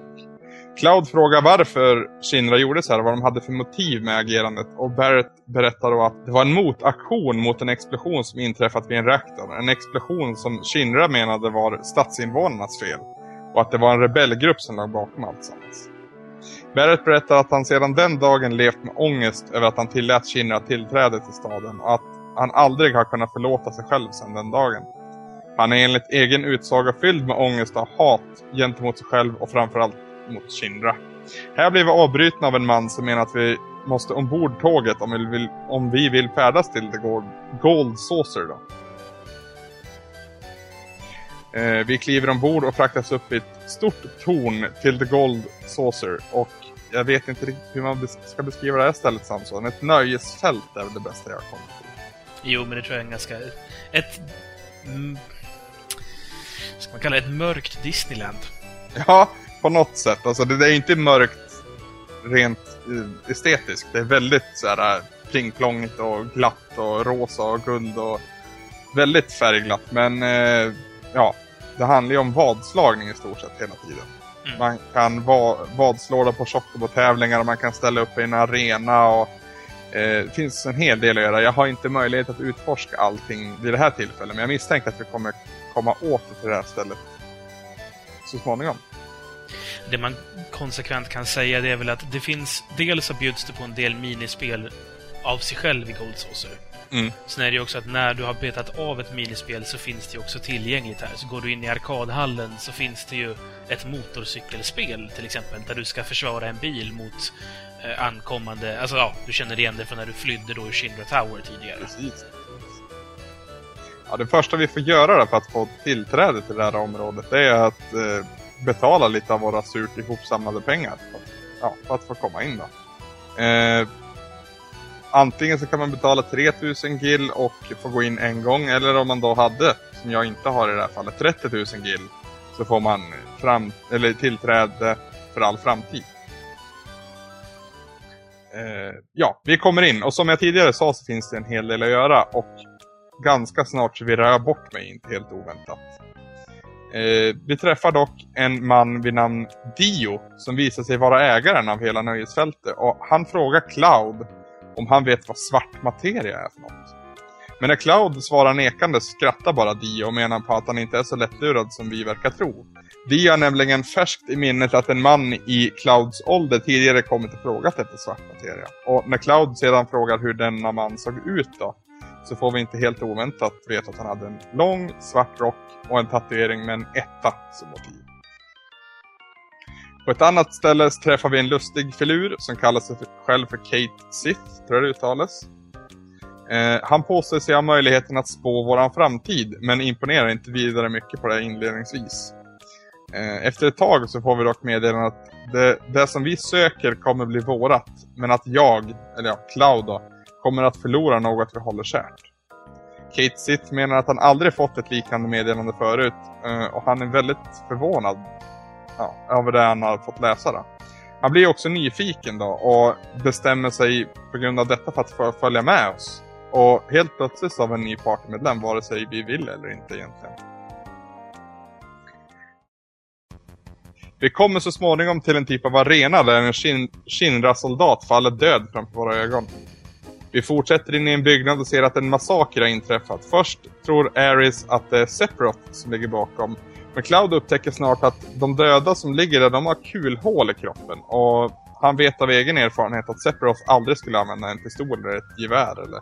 Han har ju sitt massiva svärd och det är väl det han väljer att använda. En av offren är fortfarande vid liv och han berättar i hans sista minuter att det var en man med en kulspruta som arm som orsakat allt detta. I samma stund då så, så säger Ares att det kan väl inte vara han och syftar då på Barrett för Barrett har ju som bekant kulspruta som, som vänsterarm. Eller är det högerarm? Höger tror jag. Ja, vi kommer till det snart. Strax efteråt så stormas rummet av folk som jobbar på området. Eh, Dio i täten då såklart. Eh, alla de, de beskyller Cloud och hans party för det som har hänt. Och efter en liten, eh, ett litet flyktförsök så fångar de oss och kastar ner oss i Corells fängelse. Fängelset är väl egentligen ett stort område öken, har jag tolkat det som. Eh, och här påstås det vara omöjligt att fly. Eh, det dröjer inte länge när vi träffar Barrett och han är ju mer arg än någonsin. Efter att han har lugnat ner sig lite så går vi in i ett hus och där berättar han återigen en liten bakgrundshistoria som vi givetvis får följa med på. Då. Vi, så, vi ser då hur Barrett och Dine är på väg hem och vi blir möta av en av eh, Corells invånare som berättar att staden är under attack. Från en klippavsats ser, det, ser de båda hela sin hemstad stå i lågor och de hinner inte mer än att vända sig om innan Shinra-trupper dyker upp och avrättar mannen som varnade dem. De försöker också skjuta Dine och Barrett, men eh, de lyckas fly. Eh, kommer ut på ett smalt klippparti och verkar vara i säkerhet för stunden, men då dyker en kvinna vid namn Scarlett upp. Eh, och skäller på Shinra-trupperna för att de skjuter så dåligt. Med ett skott så får de Dine att träffa fotfästet och falla, men Barrett är snabb, snabbt fram och hinner greppa en av hans armar när han blir hängandes i, i Barretts arm då så att säga. Scarlett siktar in sig och skjuter sedan av Barretts arm och Dine faller handlöst ner i avgrunden. Det här är orsaken till Barretts högra arm består av ett gevär och tydligen har Dine också överlevt fallet och fått samma modi modifikation. Eh, det här var någonting som Barretts läkare berättade för honom att han var inte den första med den här modifikationen. Så att säga. Eh, det är också Dine som visar sig ha varit den som har skjutit alla vid The Gold Saucer. Eh, och han är även den som styr över Corells fängelse. Han är väl lite av en maffiaboss där kan man säga. Barrett tror nu att han kan övertala Dine att slåss på deras sida så vi beger oss ut för att leta efter honom. Och efter lite snokande runt området så får vi veta att chefen då som de kallas, uh, det högsta hönset, finns i de allra nordligaste delarna av området. Och mycket riktigt så träffar vi Dine eh, allra, norr, allra mest norrut i, i området vid en eh, klippavsats kan man säga. Och där står han och skjuter helt blankt rakt in i en stenvägg. Han blir inte vidare glad över att få träffa Barrett, snarare det motsatta. Och Barrett frågar honom varför han mördade alla de här människorna i Gold Saucer. Och då får han bara varför inte till ett svar. Det blir allt mer tydligt att vi inte kommer kunna övertala Dine att slåss med oss. Istället är det Barrett som ensam får slåss mot honom i form av en, en ny boss helt enkelt. Barrett klarar fighten ganska bra, mycket tack vare hans limit break-attack som i stort sett avgör hela striden egentligen. Eh, när Dine är besegrad börjar han lugna ner sig och berättar att han aldrig kommer bli sig själv igen. Eh, här visar det sig att Marlene i själva verket är Dines dotter och Barrett då har vakat över, över henne. Jag antog ju då att Marlene var Barretts dotter i ett tidigare avsnitt, men här blir jag motbevisad. Eh, Dine menar dock att hans liv numera är så nedfläckat att han inte skulle kunna rå över sin egen dotter. Han ger Barrett ett föremål som han ska ge till Marlene, tar sedan några steg tillbaka och kastar sig ut för stupet för att ta sig till liv. Barrett sätter sig ner på knä och konstaterar att hans liv inte är det minsta mer värt än Dines. Och att han inte heller är värd att få bära omkring på Marlene. Och sen så sätter han sig ner och skriker ut ett förskräckligt, får vi väl lov att säga, vrål. I all, all, all aggression och all ångest. Efter det här så börjar vi jobba för att försöka komma ifrån det här fängelset. Och det visar sig att det enda sättet att göra det är att ställa upp i ett sånt här uh, Chocobo-race uh, tillbaka i Gold Saucer. Eh, och då måste man dessutom ställa upp med sin egen Chocobo. I samma fängelse så, så, får vi hjälp faktiskt av en kvinna som jag kommer inte riktigt ihåg namnet på nu men i grunden så handlar det väl om att Barrett i sin ilska faktiskt hotar sig fram en lösning och vi får vi får tillgång till en Chocobo som Cloud får ställa upp med i The Gold Saucer-tävlingen. då. Lyckligtvis så lyckas denna Chocobo faktiskt vinna. Jag, jag vet inte om jag har tur här eller om det här är ett väldigt enkelt parti och jag vet inte hur det skulle gått om jag hade misslyckats heller. Men jag vinner och i och med att vi har vunnit den här Chocobo-tävlingen så får vi också ja, komma ur fängelse igen. Jag vet inte, är det här liksom den regeln som de har på det här nöjesfältet att är man i fängelse så måste man vinna ett Chocobo-race? Kan du svara? Jag tror inte det är så satt i sten att det är så det funkar, men jag tror att om man vinner så, så har man en chans att komma ut, typ. Precis. Ja. Så ska jag också tillägga att jag har aldrig förlorat det där Chocobo-racet, så att jag tror... Jag vet, jag vet inte om det går om jag ska vara ärlig. Nej, Nej man, man, har, man kan ju dels eh, tävla passivt så att säga, så att det, det sköts, sköts automatiskt allting. Och det, det, gjorde jag väl jag ungefär halvväg, halva loppet allt som allt. Eh, sen ha, när, du, när du springer manuellt då med din Chocobo så kan du ju välja att ja, ha en liten boost då och ruscha ifrån alla. Men då, då tappar den ofta flåset. Så att man lär vara lite försiktig med det. Men det var ju som sagt inte vidare svårt. Jag vet inte om det kommer, jag misstänker att det kommer förekomma fler Chocobo-lopp eller tävlingar i framtiden. Om vi nu kommer ifrån det här Gold Saucer och ut på kartan igen, det är ingenting som jag vet för stunden. Det får ni faktiskt veta i nästa veckas avsnitt. Ja, om, om du nu kommer ihåg det Samson så lovade jag att jag skulle vara duktig till den här veckan och eh, visa fram lite vad jag har för, eh, för items och för, för materia och sånt.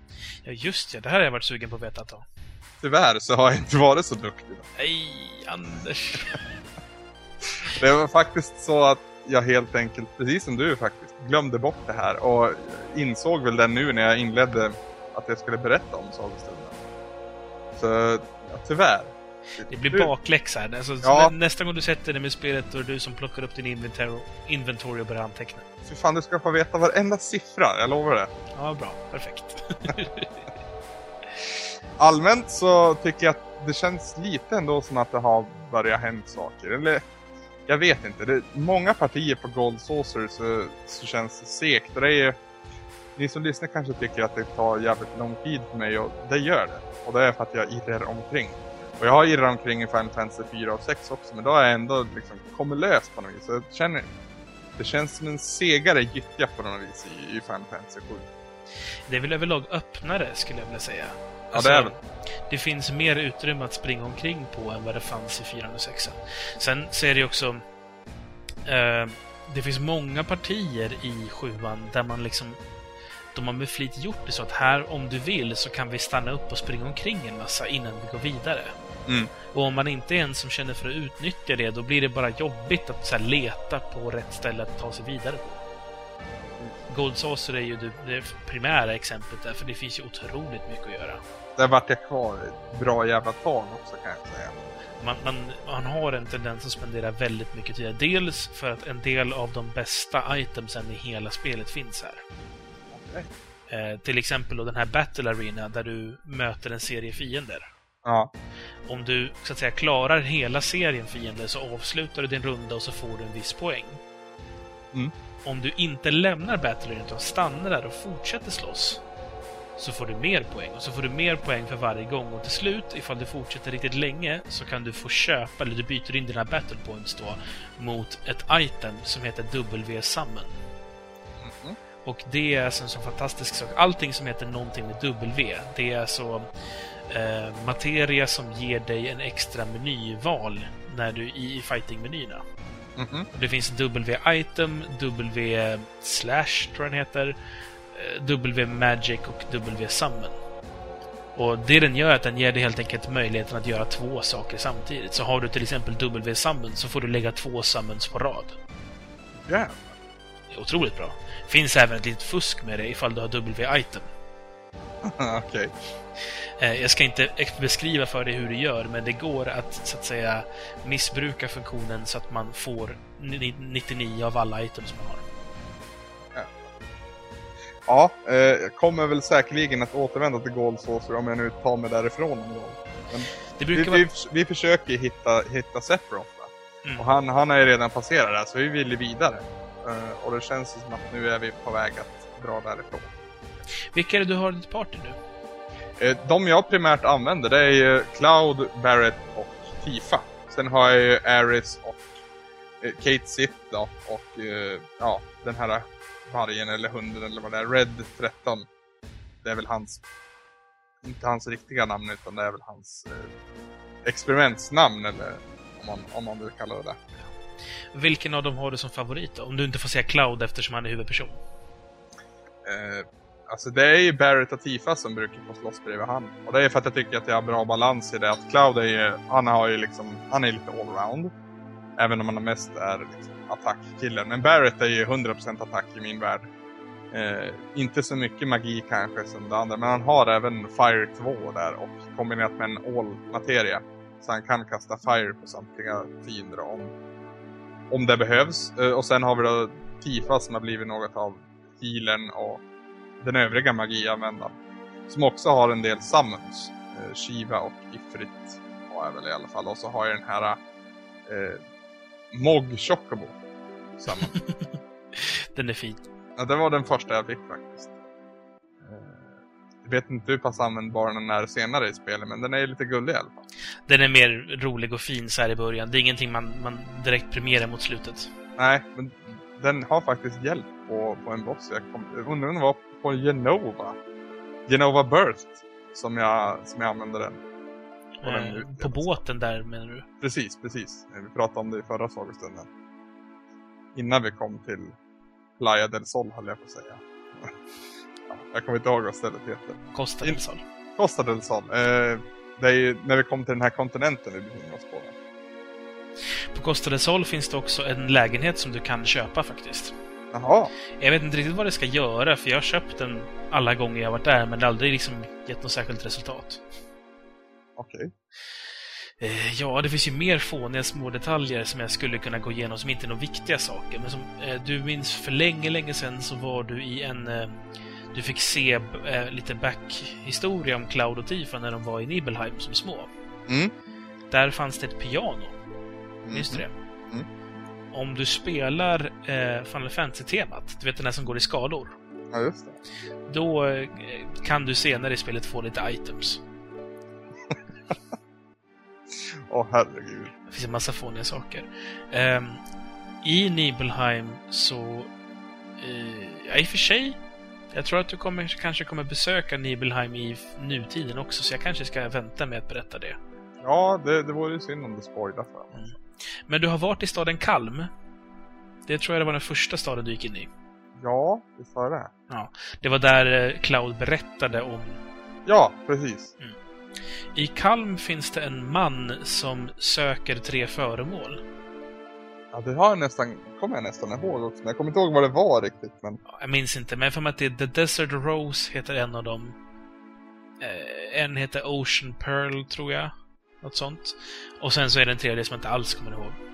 Men eh, om du hittar de här tre grejerna och lämnar dem till honom så får man en, en väldigt förtjusande sak, kan jag säga. Mhm. Det är ingenting som är särskilt lätt att göra, utan det är verkligen en sån, nu har jag gjort allting annat, så nu ska jag fan ta den här också. Ja, den här jävla eh, monstret då, som, som vaktade det här träskmarken. Kommer man någonsin att få göra det här monstret på näten eller? Eh, vid ett tillfälle så återvänder du till den delen av kartan. Då är du så sjukt overpowered så då tar du den i en smäll, oftast. Oj. Oj. Ja, där jag är nu då så att säga, där har jag precis passerat tusen, eh, tusen i HP. Så att det är Mhm. fyrsiffrigt på HP och så det, det känns bra. Vad, vad tar du ett vanligt slag med Cloud, ungefär? Det beror ju helt på fienderna och, och så, men eh, 300-400 där någonstans. Okej. Och vad jag tänkte, minst också för något... Jag tror att det var förra avsnittet så sprang du förbi en nedlagd reaktor som du inte gick in i. Mm. Det är så här, det är högt gräs som man möter turkarna. Mm, nej. Okej, då kanske det är jag som hoppar för långt framåt. Men jag att det... Däremot så var det en sak som jag inte tog upp i förra, förra sagostunden. När, när man kommer ut ur den här grottan efter man har mött turkarna. Mm. När de berättar att de likt oss följer Sephiroth. Ja. Eh, Så kommer man till ett ställe där det, där en fågel eller någonting liknande. Någon gammal... eh, Något gammalt djur säger jag, men något gammalt väsen har ett bo med, med ägg i. Ah, tornet. Ja, precis. Vad heter det då? Eh, någonting med Condor, har jag för mig. precis. Just det. Väsenet heter Condor också. Och de där är jättesällsynta vad jag förstår.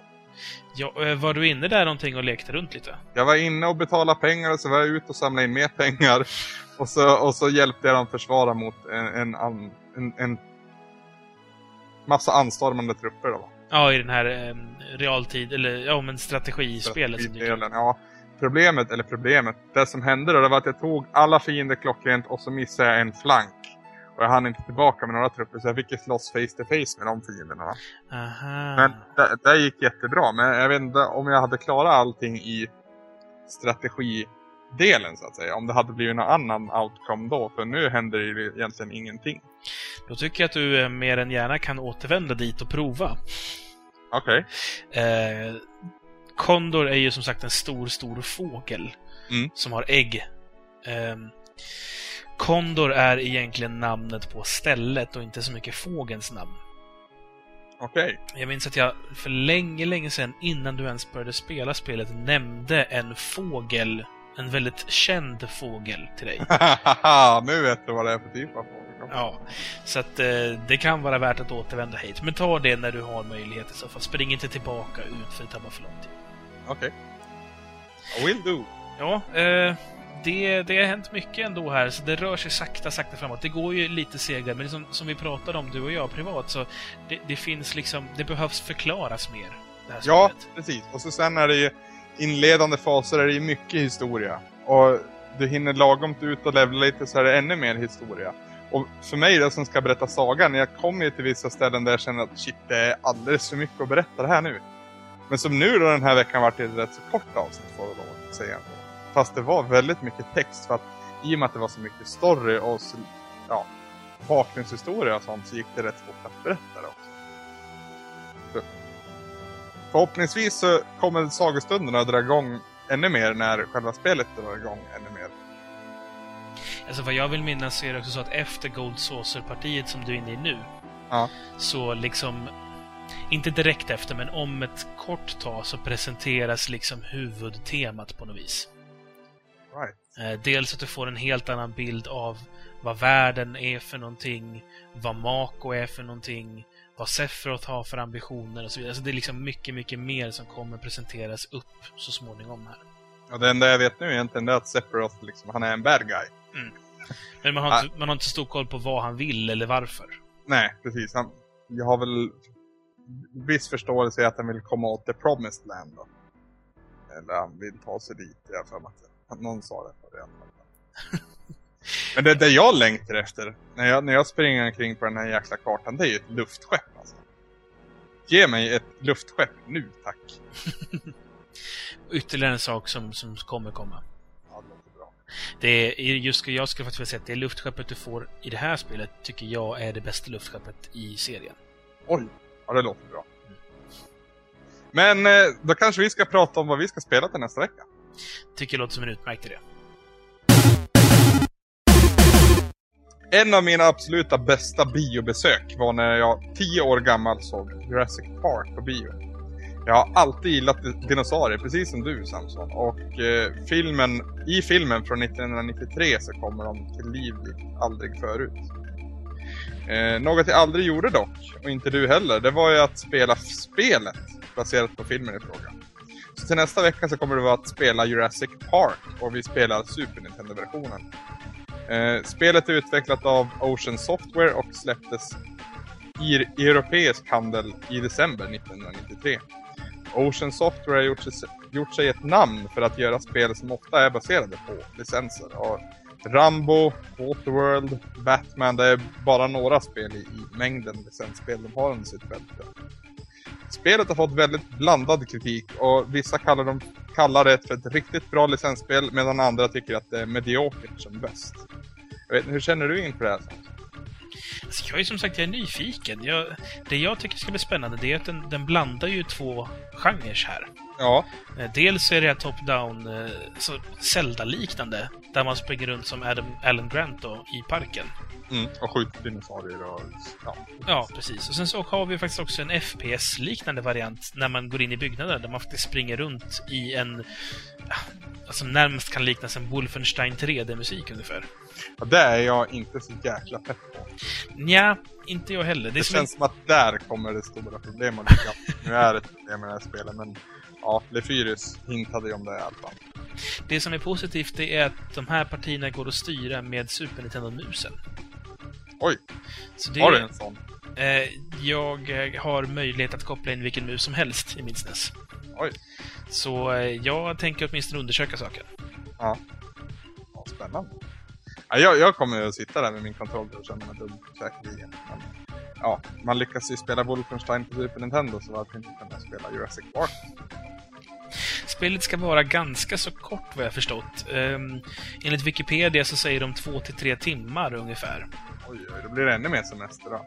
Ja, eh, sen finns det förstås en massa collectibles och liknande som man kan roa sig med utöver det hela. Då kanske du roar dig med att samla collectibles så roar jag mig med att ta mig längre i Final Fantasy.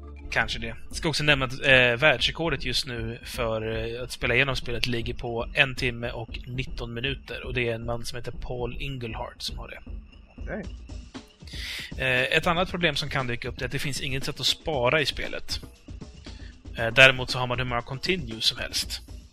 Okej, så det är en sittning man ska ta de andra. Eh, ja, eller på Wii, eller hur man nu vill. Jag Det tänker... finns ju tyvärr inte på Virtual Console. Aha, det visste finns inte jag. Ja, det, det, det, skulle vi, det skulle jag ta upp också, att det är ju ett sånt här spel som är lite svårt att få tag i. Det, det är kassetten som gäller egentligen. Det finns inga nya utgåvor och, och så, utan kassetten till Super Nintendo. Kolla med era kompisar eller ja, i, på vinden om det kan tänkas ligga där, va? för det blir lite tight. Och för er som undrar, och det finns ju spel som heter Jurassic Park som är filmlicensspel både till NES, Game Boy, Mega Drive, Game Gear, DOS, Commodore, Amiga, Genesis, Game Gear, Sega CD etc. Ska dock tillägga att alla de här spelen är mer eller mindre olika spel. Så att vill Mm. man haka på oss, då är det Super Nintendo-versionen som gäller och ingen annan. Kom på faktiskt nu att jag har spelat Jurassic Park-spel när jag var liten. Det var The Lost World till eh, Playstation. Det är ju några år senare. svårt som satan minns jag det som. Och oftast svårt på ett dumt sätt. Alltså att, att jag inte visste vart jag skulle ta vägen för att det gick, det var, det gick med en T-Rex efter en stig. Och så skulle du vika av den här stigen och för att göra det så var du tvungen att hålla in en knapp i ett visst. Skitdumt var det. Sen var ju också det utvecklat av Dreamworks. De är ju mer kända för sina filmer än för sina spel. Ja, jo. Det var ett jävla skitspel. Jag hoppas att Jurassic Park Super Nintendo inte är lika bajsigt. Det får vi reda på nästa vecka.